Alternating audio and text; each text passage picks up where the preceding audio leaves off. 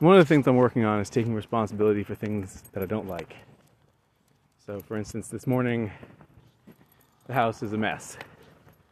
And I started off the morning feeling grumpy at Cecilia because, you know, I'm working super hard with the Christmas tree season here and she got up early to do some stretching. Couldn't she spend some of that time cleaning up? But but then I started trying to articulate to myself in terms of my own responsibility and I have to admit that yes, I have been working hard, but that means that I haven't been pulling my weight around the house. And it's nice if someone else can cover for you, but it's not something I get to take for granted. It's something I should be grateful for when it happens. And when it doesn't happen, I should take responsibility for the fact that I haven't been doing my share of the housework. Second of all, if I'm honest, I spent hours yesterday evening on the phone talking with friends while she made a batch of muffins and the filling for the pies that we're making for Thanksgiving and cleaned up after dinner. So, what do I really have to complain about? I think a lot of things like this. I think a lot of things are like this in life. Right? We feel resentful of the situation and we channel that resentment to somebody else because in some ways that feels easier than taking responsibility for the situation ourselves or for at least our role in creating that situation in the first place. And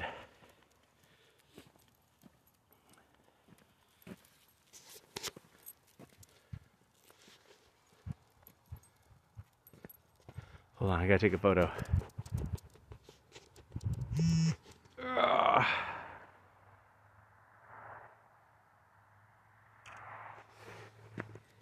And it feels good to be able to do that. It feels right. It feels like, well, of course, of course, it's right for for us to lay that blame on someone else. It's not our fault. But first of all, it's not fair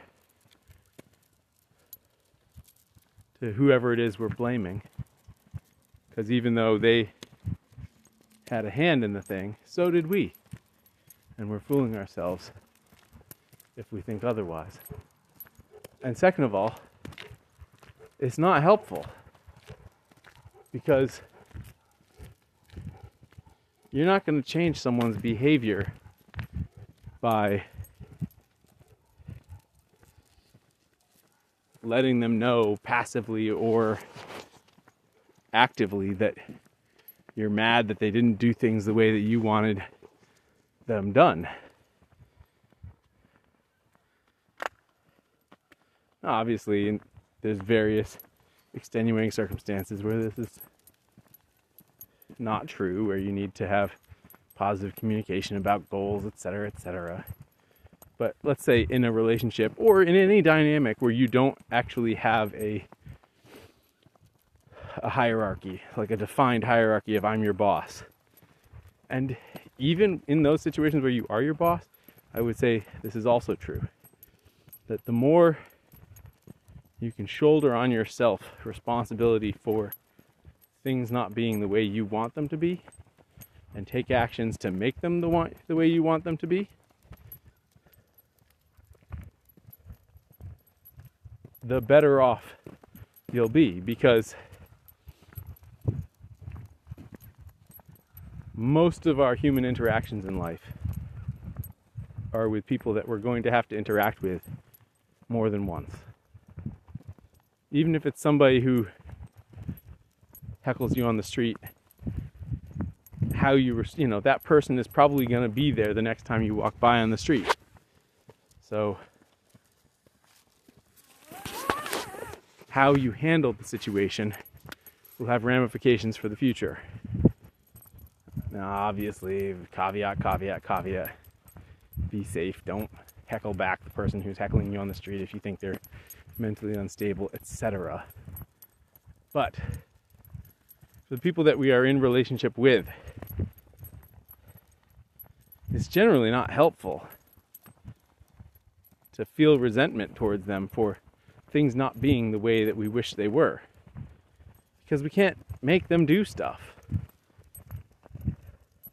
But we can make ourselves do stuff.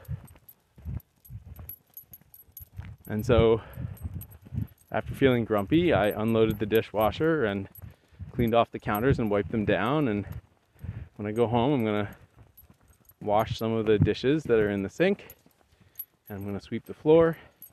I'm going to do a few other things. And in total, the total time I will have spent taking responsibility for the situation and making it a little bit better will be, I don't know, 30, 40 minutes.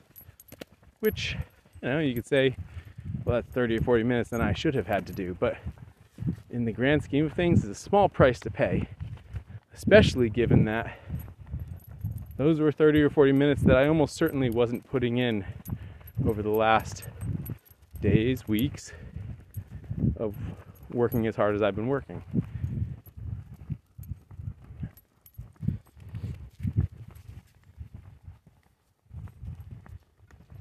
And you know what?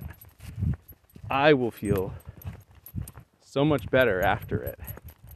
Not only because the house will be the way that I want it to be, but also because I will have achieved it without having thrown my wife under the bus, without having told myself for longer than was necessary to get my head out of you know where, without having told myself that it was her fault.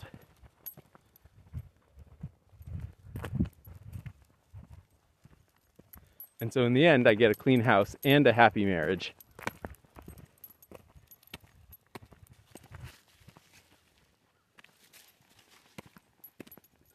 And that's far better than a clean house but not a happy marriage.